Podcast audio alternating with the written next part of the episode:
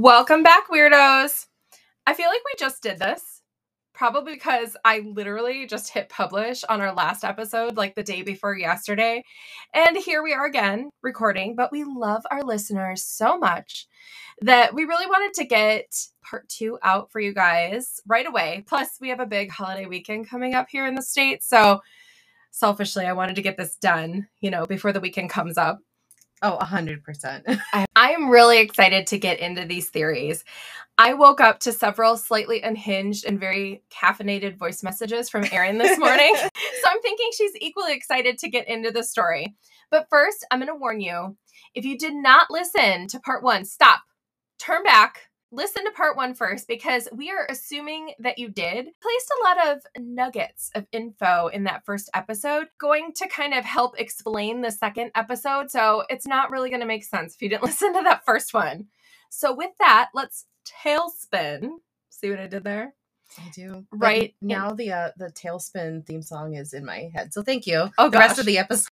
So let's tailspin right into the story.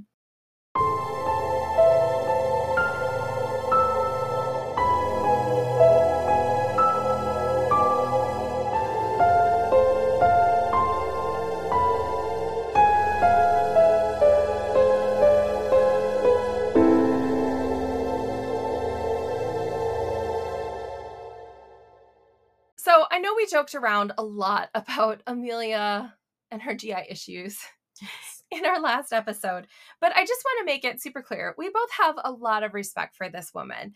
She knew how dangerous what she was doing was. For her to stare directly into the great unknown despite the risk and do it just because she wanted to speaks volumes for who she must have been as a person. And it's because of women like her that today women have the ability to do whatever we set out to do. I work in a somewhat male-dominated business, and I just so happen to have the honor of working under two amazing women. And when I look at how far we've come, it's thanks to women like Amelia. Anywho, I just wanted to make it clear that despite our humor, we have the utmost respect for Amelia and her legacy. And I guess it's just part of who we are. We find humor in things, including ourselves. We're very self-deprecating. And I hope someone makes fun of my explosive diarrhea someday. That's the dream. That is the dream. Yep. I mean, we didn't say anything we wouldn't have said about ourselves. 100%. Yeah, definitely. Let's get into it. We're going to kind of pick up where we left off, and then we'll move on to Aaren. Your theories are less conventional, I'd say. Mine are more like navigational errors, I think. Mm-hmm. I feel like mine start a bit more obvious. And I should mention, not all these theories are created equal. Some have a bit more meat on them than others. My first theory is the crash and sink theory. So Elgin Long is the researcher who really championed this theory. He really leaned into the records of communication and maintenance records that were kept in Lae. So remember when I said she had two-way communication in Lae, and that's in New Guinea. So we really have a treasure trove of information from both that and from the stop that she had there. We know how much gas she had, and we know what she did with that gas until she was out of earshot with Lae. Because remember, she never established two-way communication with the Itasca. Remember, she had to climb over a storm shortly after leaving New Guinea in the Solomon Islands. This caused her to burn up some of that fuel. So when she pops out of the clouds, they see a ship, and they're able to take a trajectory using the ship, which was the plan. It should have been the USS Ontario, which was planned to sit halfway between Lae and the Howland Island. Now, remember, they still had 1,000 miles to travel at this point. But recall from the last episode, there was another ship, the USS Myrtle Bank, that was stationed 40 miles to the north of the USS Ontario. There was this whole plan to broadcast a Morse code signal so that Amelia would know that they saw the right ship, but because of the radio equipment not working correctly, and don't worry, I'm not going to get into the whole radio stuff today. We know that they had no way of knowing for certain that the ship that they were looking at was the correct ship. If you base your last heading, like the last 1,000 miles of your trip, on a heading that's 40 miles too far to the north, that's going to put you way off when it comes to that pinpoint that you're trying to reach on your map. So if you make a turn 40 miles north and then you travel 1,000 miles in the wrong direction, that 40-mile north turn is going to bring you way off when you get to, you know, your final destination, right? Right. I mean, you know, even you talking about this, I keep wondering, why did they have her gas? I know that she used extra gas, but why did they have it so short? Like, okay, you have to get here at this time. Why not just have her land way earlier than that? I don't think that they had a lot of options, from my understanding. I mean, they're kind of in the middle of nowhere. I think that they were trying to reduce the leg between New Guinea and Honolulu. Why not have two boats where she could refuel? There definitely, I think, could have been other options. I mean, there's definitely some theories too. Anyway, well, more on that. So there's a few other things that are problematic here. Now, at this point in 2023, we know that Noonan's charts were out of date. He didn't know that, but it placed Howland Island 6 miles to the west of its actual location. Now, remember, Howland Island was only a mile long in the first place. So 6 miles is kind of a big deal when you're looking for something that's only a mile long in the first place. I guess his compass was off 4 degrees. I'm not really sure what this means because I thought a compass was just correct. Yeah. So navigational people out there are probably like, oh no, and can explain why. But I thought it just pointed north, but I guess it was a little off. So when they had no visibility, they were relying 100% on the compass. So if it was off 4 degrees, that was kind of a big deal. I also don't know how they figured this out. Like, I don't know how they figured out that his compass was afterwards. Off. Yeah, because I'm assuming that the compass probably went down with them. But somehow, apparently Long knows this. Long assembles a team of experts, a defense contractor named Rockwell Collins for one, and they basically take all the radio information that was available from the Itasca. So remember, they were recording the strength and clarity of the signals. So remember, I said it was on like a scale of 1 to 5. 5 was like the clearest signals that were coming in. So because they logged that, they were able to combine that information with the available information, like wind speeds for the day and what they know about the available fuel that she had and what she was burning, like going over storms and things like that. And they were able to create a probable location of where she probably ditched the plane. And then a deep sea recovery team by the name of Nauticos went in and then looked at this patch of ocean where they feel it was probable that she ditched the plane. And this is a huge undertaking. So this patch of ocean, which is proprietary information, they won't say exactly where it is, obviously. Okay. Otherwise, other people will just go and look there. But it's a 16,000 foot deep chunk of ocean, and it's about 400 miles northeast of Howland Island. Spoiler, they have not found it yet, obviously, or it would be in the news, you know. Yes. But you can go on the Nauticos website, and I'll link to it in the show notes, but you can learn more about their expeditions to find her. Okay, so let's move on to the Nikumaroro Island theory, or the Gardner Island theory, as some people call it. I feel like this is one of the better known theories. So this theory is being championed by Rick Gillespie and the TIGHAR organization. According to this theory, Amelia continued on the navigational line that they were following, which brought them to an island called Nikumaroro Island, or formerly Gardner Island. This is part of the Phoenix Island group. It's a 4-mile-long uninhabited island that's in line with the Howland Island, but it's actually like beyond it. It's kind of like a ring with a center lagoon in the middle. So like there's a ring of land and then there's water in the middle. And it's surrounded by a reef that's actually dry during low tide, and it drops off quickly. So it's like an underwater cliff. But during low tide, that reef is exposed or just really low water. There were some interesting radio signals that were received in the days following Amelia's supposed crash, you know, when she disappeared, from various locations in North America. So this would have been July 2nd and July 3rd. And also, how timely is this episode? Oh my gosh, it sure is. Yeah, this stuff is like happening, you know, right now. So Pan Am, which is an airline company, they hear some calls that they were able to triangulate over the Phoenix Islands somewhere. There were also radio signals received in Wyoming claiming to hear a woman saying that they were on a reef somewhere near the South Equator. Someone in Canada claims to have heard Amelia saying that her navigator is badly injured. And then most interesting, these signals were heard by Betty Klink somewhere in St. Petersburg, Florida. Now she's 15. Her and her dad were somewhat of shortwave radio enthusiasts. She would often just sit in front of her radio with her notebook, keeping notes of what she heard and then like doodling. And she was at 31.05 KGMB, I think. I don't really know what that means, but that's apparently what she wrote down. So is this what the kids did before smartphones? I guess. Now, something that's interesting is that I guess they did some research and figured that it is possible that she could have heard Amelia with where her settings were at.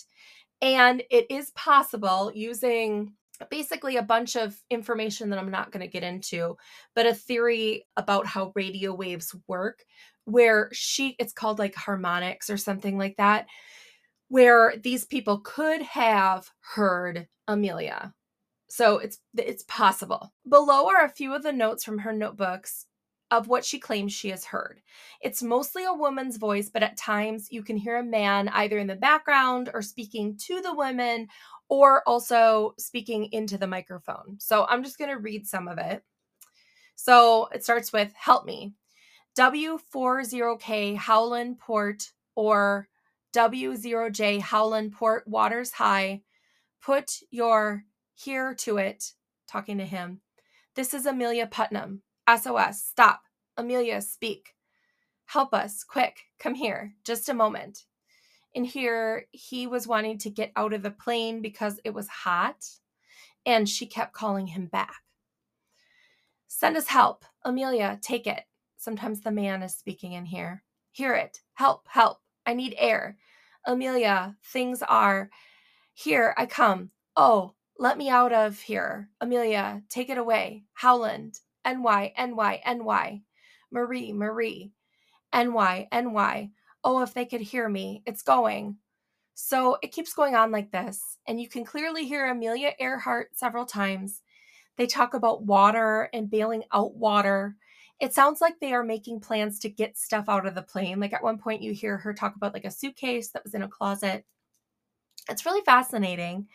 And you can read the full transcript on the TIGHAR website, along with pictures of the actual notebook. And I'll post a link. There's a lot more stuff, but I'm not going to read all of it because it would make kind of boring and weird reading. Yeah. Now, all this NY thing. Some people have concluded that maybe it's an abbreviation for New York. And that's what Betty thought that Amelia was saying, was New York, New York. There is a crash on the island of a boat that ran aground during a storm in 1929 called the Norwich City, which could sound a lot like New York City over crummy radio. So this boat is not on the island anymore. It has since corroded and it's fallen off of that reef cliff that I was talking about. But at the time, it would have been very visible. And the bow was literally sticking off of that cliff with the words Norwich City on the side. So 24 survivors were rescued off the ship. And it would have been something that would have been in the news because it was like a big rescue mission. And it was something that the government would have known about. So it would have made a really good landmark. It would have been something that if Amelia would have been able to see, she definitely would have referenced. So it would have been possible also for Amelia to run the generator using the starboard engine of the Electra. But this would have taken fuel. And I've heard it would have taken like 6 gallons per hour to run the generator, which remember, fuel was an issue in the first place. So I don't know. Also, according to survivors of the Norwich City, there was a 5-foot tide on the island. So the idea is that when the tide came in, they had to flee the plane, moving inland, and that the plane probably was pushed off that steep drop-off at the end of the coral reef. Following the distress calls, a plane actually flew over the island a week later, but no one found anything. No signs of habitation, so they moved on. So let's talk about physical evidence. How, after 1 week, could there be no physical evidence? Well, strap in because it's going to get a little gnarly here for a second or two. So, of course, immediately after saying that it's going to get a little gnarly, Aaron's daughter decided that she wanted to watch us podcast on the other side of a door in her studio. Yeah. And my door is basically a giant window. Proponents of this theory think that Amelia died at a makeshift campsite at the southeast end of the island. And the Electra is in the deep water off the west end of the island. And it's too deep for anyone to see because it was pushed off the cliff thing. So that's why nobody saw it, because it's just too deep. You wouldn't see it from a plane. And poor Nguyen, no one knows what happened to him. I feel like no one cares. You know, I feel kind of bad. It's like, oh, Nguyen, no one knows. And in all the research I did, there's so many articles that don't even mention him. Yeah. It's sad. Yeah. I mean, no one cares, it seems like. There have been bones found on the island. I've heard a lot of contradictory stuff about these bones. So the first thing I heard was that they found bones, but they were kind of dismissed because they were that of a Polynesian child after they investigated them. They couldn't be Amelia. But then I heard that there were bones found in 1940, and these bones were lost, but the original dimensions were maintained, and then they were reevaluated in like 2018 using modern forensic techniques. And it was noted that the bones were more similar to Earhart than 99% of individuals in a reference sample population. And did you hear why these bones were lost? No. Or like what happened with them? The guy who tested them said no, they weren't Amelia's, and then burned them, destroyed them. Oh my gosh. Yeah. Well, I did hear that they found the bones again. Oh. So they found bones again in Tarawa? Mm-hmm. Anyway, I think it's in Tahiti or something like that. Anyway, they found the bones again in 2019. So they were talking about using DNA to test the bones. They have bones that they think are Amelia's. And apparently they were the same bones that they were using the dimensions of. And so we might know, but I'm really confused because I don't know if they're the same bones that they were originally thinking were the Polynesian child, maybe the ones that they burned. Yeah, maybe that's it. And I don't know. I've heard so many contradicting things. I know. That I don't understand where the bones came from. So that was very confusing to me. But that was like CNN articles that I'd heard. So it was pretty reputable sources that... Okay, well, according to some. I know there's a lot of people are going to be like, oh, wait a minute. But I heard they were burned from BuzzFeed. Okay. Outlets that I'd heard that they found I am guessing that it was probably a press release because I saw it in a couple different media sources. Mm-hmm. I don't really know, but there's bones. They think they're going to DNA test them. So there was also some freckle cream, which apparently she didn't like her freckles.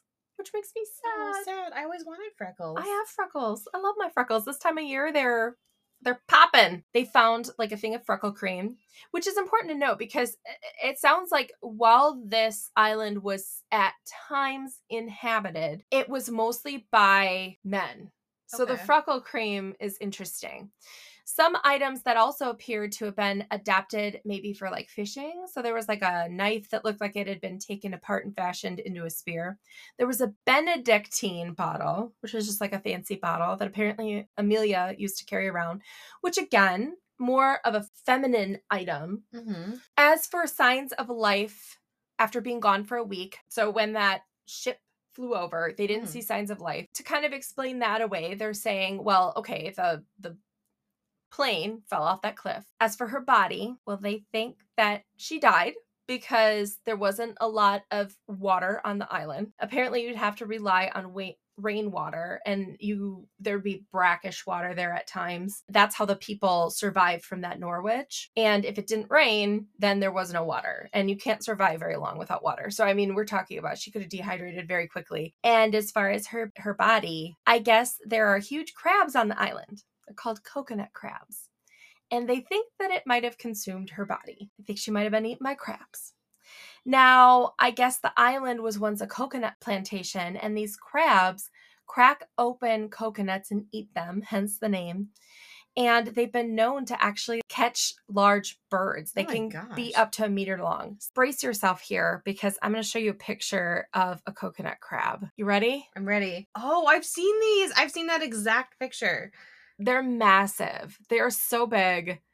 Oh, I have like the eebie-jeebies just looking at it. I mean, there's, so the picture that I showed Aaren shows a big trash can, like a covered trash can that you would see at like a park or something. And it's crawling up the side of it. And it is like the size of the trash can. So that's a coconut crab, folks. And can you eat coconut crabs? Yes. Apparently they're a delicacy. Oh, so those would be huge crab legs. Yes. I would try it.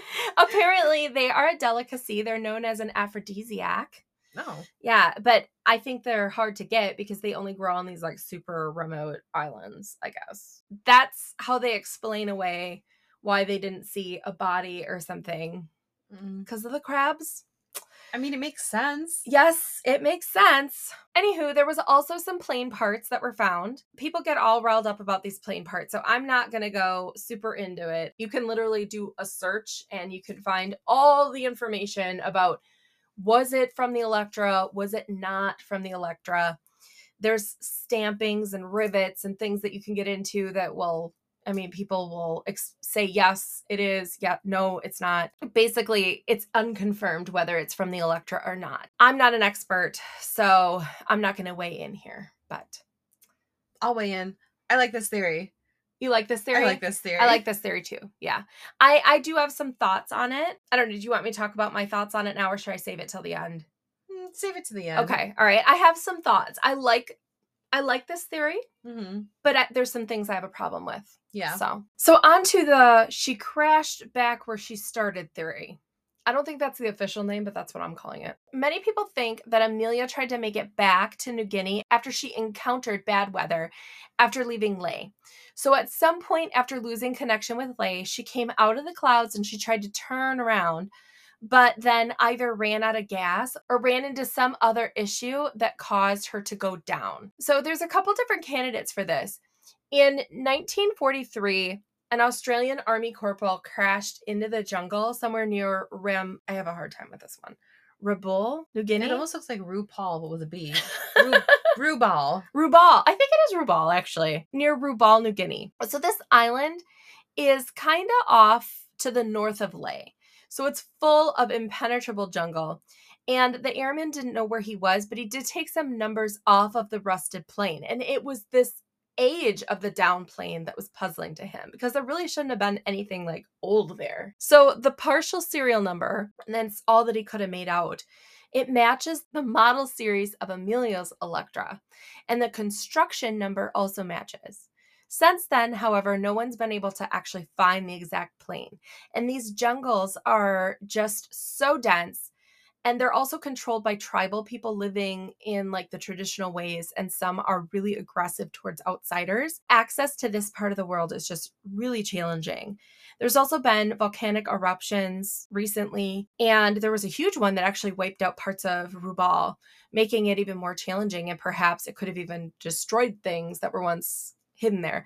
So I have to tell you, it was kind of funny. I was watching a documentary when I was researching this part of it. They had heard that there was parts of a engine in the jungle. And they'd heard this from a tribe that remembered Amelia coming there. They had gotten permission to travel there. So they had gotten dropped off by a helicopter. As they drop him off there, these people with spears come running out of the forest.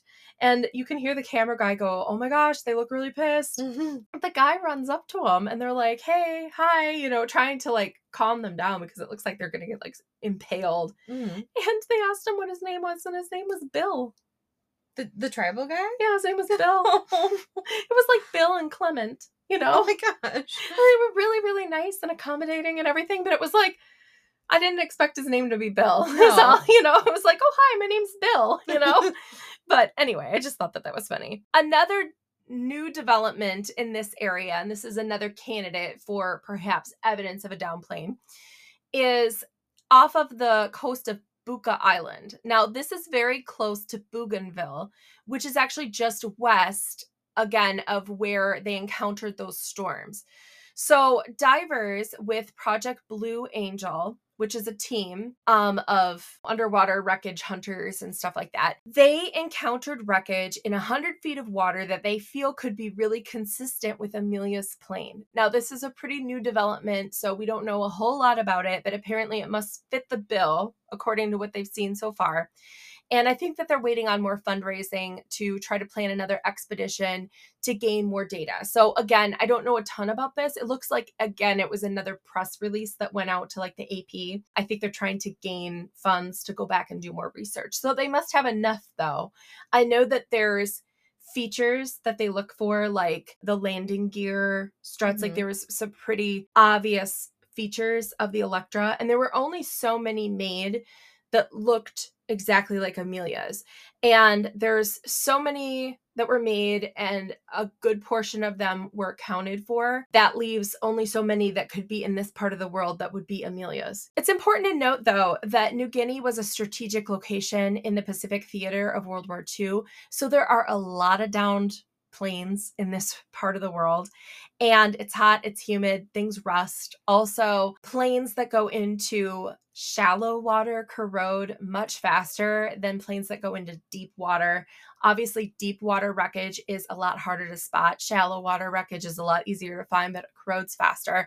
It's a lot harder to tell if a plane is from 1937 or 1943 without a lot of research. So there's a lot of planes in this area. Okay, so the last theory is my New Jersey theory. And Aaren will get that reference. And you will too once you get through the whole episode.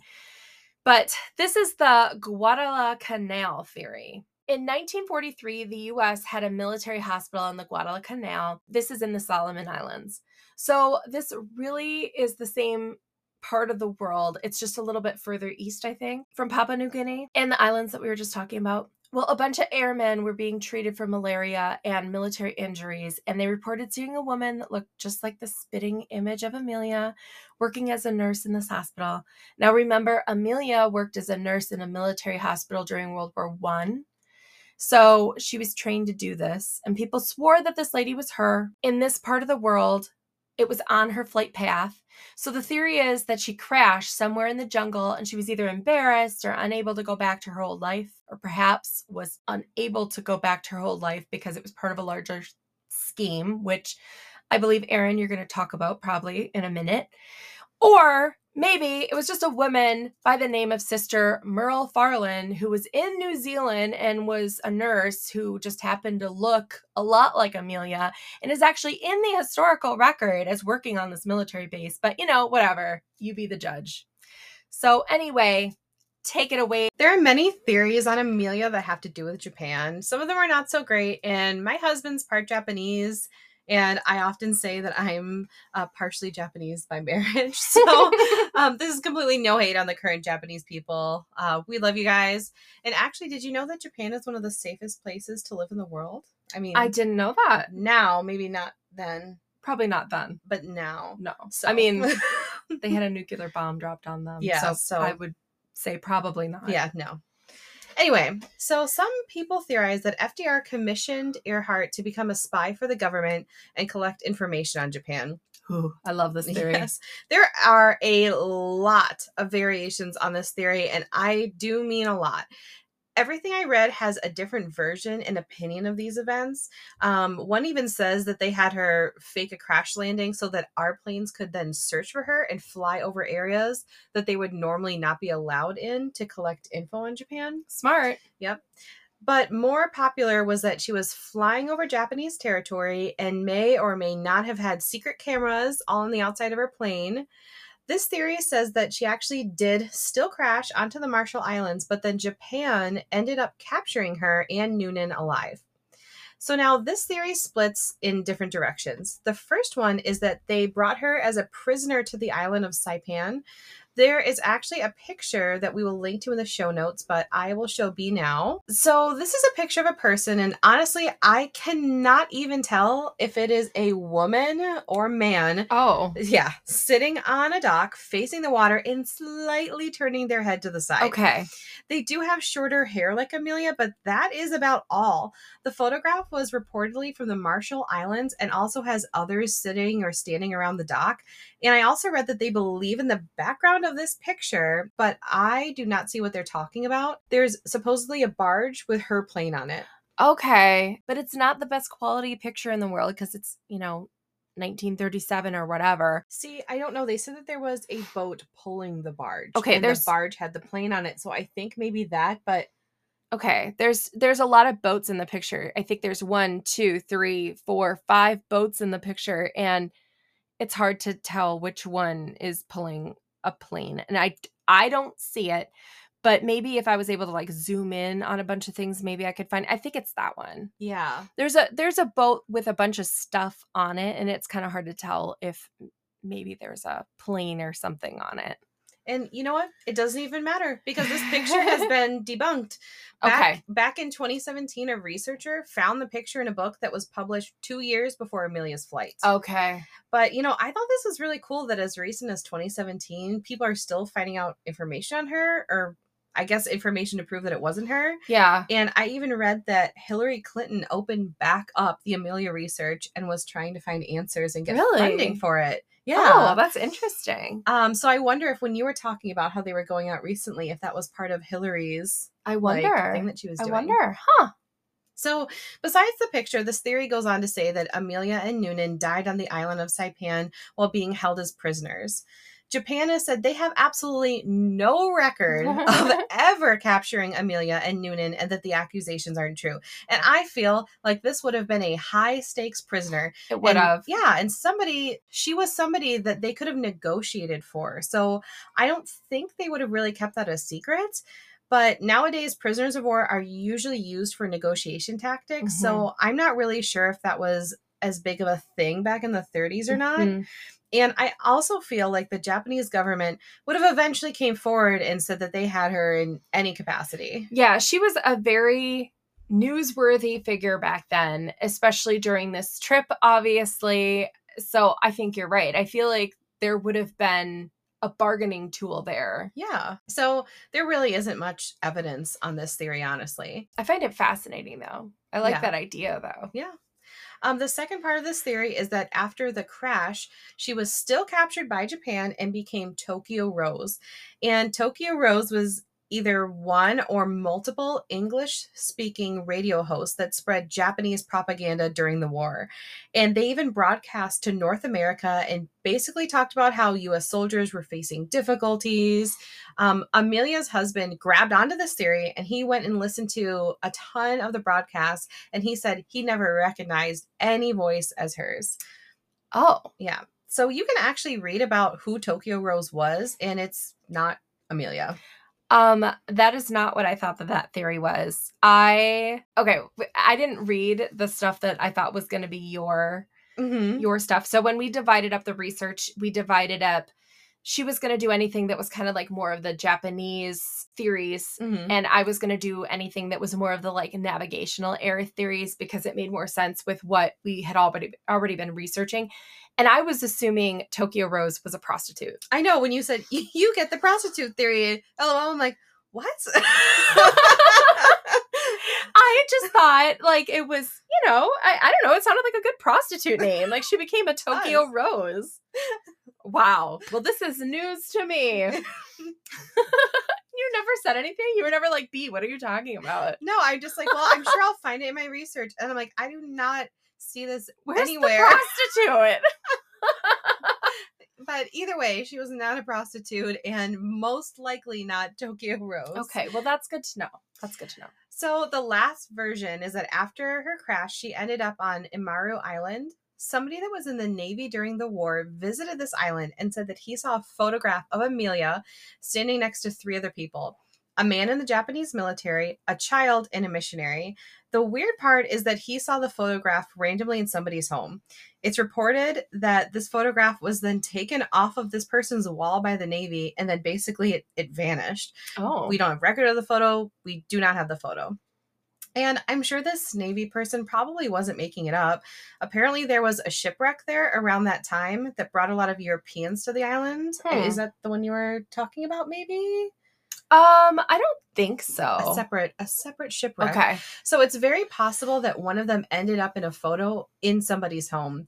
I don't necessarily believe it was Amelia, though, and it's actually kind of sad that someone randomly took a photo off of this person's wall without permission. Like, this probably was a friend of his. Yeah. And he was like, "What are you doing?" Yeah, it was like Grandpa Fred or something was in the picture, and now he just like took it. Yeah. So there were so many reports of people hearing or seeing Amelia during this time. The FBI even has a record of an anonymous soldier that said he was stationed at a hotel in the Philippines. He heard two Japanese people discussing that Amelia was alive and being held in Tokyo at a hotel.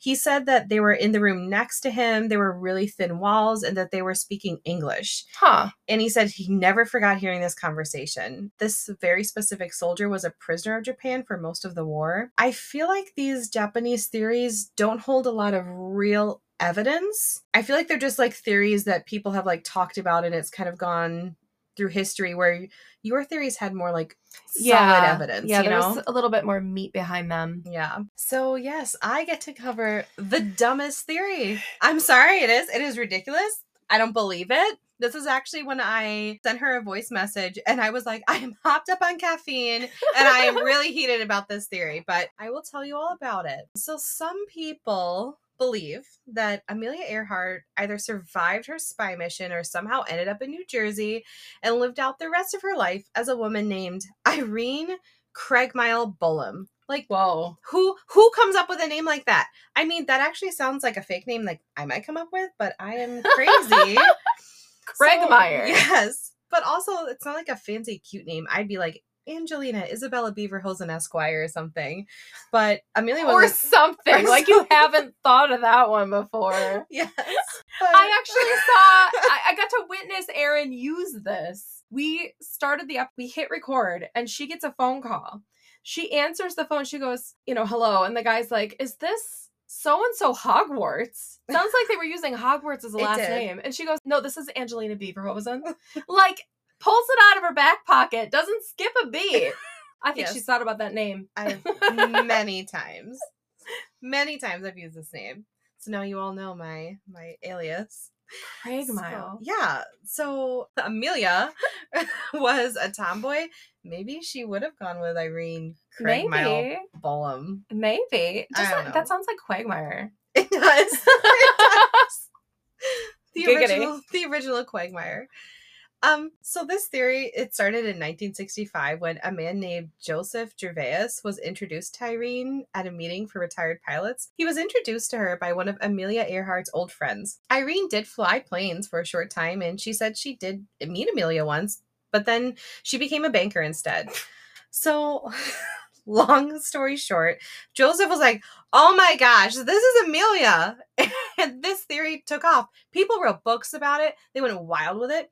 One guy, Joe Kloss, got together with, and I keep on wanting to say Ricky Gervais from the British, but it's Joseph Gervais. So Joe and Joseph's research was put together in a book, and Irene ended up suing them for $1.5 million. Oh, and this seems like an insane amount of money to me since this happened in 1965. I did find an inflation calculator, and I found out that $1.5 million then would be equal to $14,521,000 and change. Oh my gosh. Today. So she sues them and submits a huge affidavit refuting their claim. The thing is, her personal life is out there in public record. Her first marriage, her husband's death in 1931. In 1933, she married again. She had a son in 1934 and so on. It's complete nonsense. Oh my gosh. That this could be Amelia. The whole time they're like, this is Amelia. And she's like, you guys, no, I'm not Amelia. Right. But this poor lady. I know. And Bollum was so convinced that he even asked for permission to photograph and fingerprint her dead body after she passed. Oh my gosh! I know. And years later, a forensic expert who worked for National Geographic shared a study that he did on their photographs, and he said he found so many facial differences between the two that Irene could not possibly be Amelia. And books are still coming out saying that she could be Amelia. Did you find a picture? Like, were you able to find a picture to, like, compare the two of them? Yeah, it's not her. Like, I'll bring it up, but okay. I honestly feel bad for Irene. Like, could you imagine just walking around, living your life, and someone points to you and goes, whoa, that's Amy Winehouse. Oh and then your whole life is destroyed with nosy people and reporters digging into every aspect of your life. It's awful. This theory sucks. Boom, done. You do look a lot like Amy Winehouse. Yes, so much so. But that's, it'd be the same thing, you know? That would be crazy. Okay, they bear a small resemblance. I wouldn't say that they look completely dissimilar. Right. And I mean, it's hard to say because, like, what's her name? Irene or whatever? Yeah. Quagmire. Quagmire is older. I'm just going to call her Quagmire now. She's older. So, I mean, you're looking at, like, a young picture of Amelia. I feel like there might be some Photoshop being done there. Right. You know what I mean? But I mean, like, the cheekbones look different. Yes. The eyebrows are different. The nose is different. Like, Amelia has a really large bottom lip. Yes. Irene is very small. Yes. Like, there's so many. Yes. There's too many differences. There's too many differences. Plus, if there's a historical record of, like, things happening in Irene's life when Amelia was doing all the stuff in her life, that would be pretty hard to fake. That's stupid. That's a dumb theory. It debunked. Is. Yeah. I need, like, a gavel. Yeah. You know. Schmack. Boom. Schmack. I like that.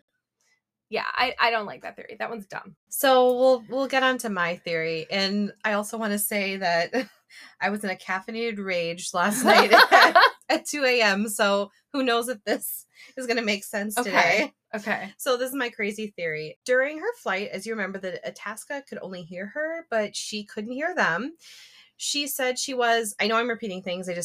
Hear me out. I just want to get all the facts in. So she said via radio to the Itasca that she was coming up on a boat, and the crew of the Itasca came out. They're looking in the sky. They can't see her. So there's the other boat, the Myrtle Bank, and some think that it's possible that she was flying towards that instead of the Itasca, like you discussed. Mm-hmm. So let's say she was. Let's say she was flying towards the Myrtle Bank. Now she's on a different radio frequency. The Myrtle Bank can't hear her. Maybe they have the different crystal or something in their radio. I don't know. So the Myrtle Bank is a British ship, right? And this strange plane that they know nothing about because they don't know about Amelia's flight is flying towards them. So maybe they're trying to contact her and say, who is this? What are you doing? And Amelia is continuously flying towards them. She thinks she's communicating with them because she thinks it's the Itasca, and she continues to fly towards them, getting closer and closer. They're trying to get her to stop. She is confused, and they could have shot her down because if you're a boat, and I'm thinking this is a military boat, I'm not sure. I don't know what the names of the military are over there, but let's say it's a military boat. A strange plane is flying towards you, like they're going to land on you or crash into you. I would think that something like that might happen. Huh. So let's say it did. Let's say they did shoot her down. And then they were like, oh, shoot, this isn't a bad person. This isn't someone trying to start a war. This was, you know, someone from the U.S. We don't want to start anything since things are already tense everywhere because this is right before World War II. Things are sensitive. Maybe they cover it up. And that's why we never found anything. And I tried to look this up online.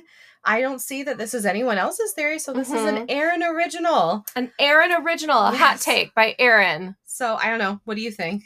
I like that theory. I think that that's fascinating. You know, 1939, you started having aggression and just weirdness happening. I don't think that it would be completely out there to suggest that there might have been high tensions. I like that theory. I also think that there may have been a benefit to having Amelia flying around out there, spotting out potential landing sites, potential refueling locations, strategic spots, in the Pacific. Mm-hmm. I mean, we just came off a huge war, transoceanic flight. Obviously, that would have been a huge military advantage.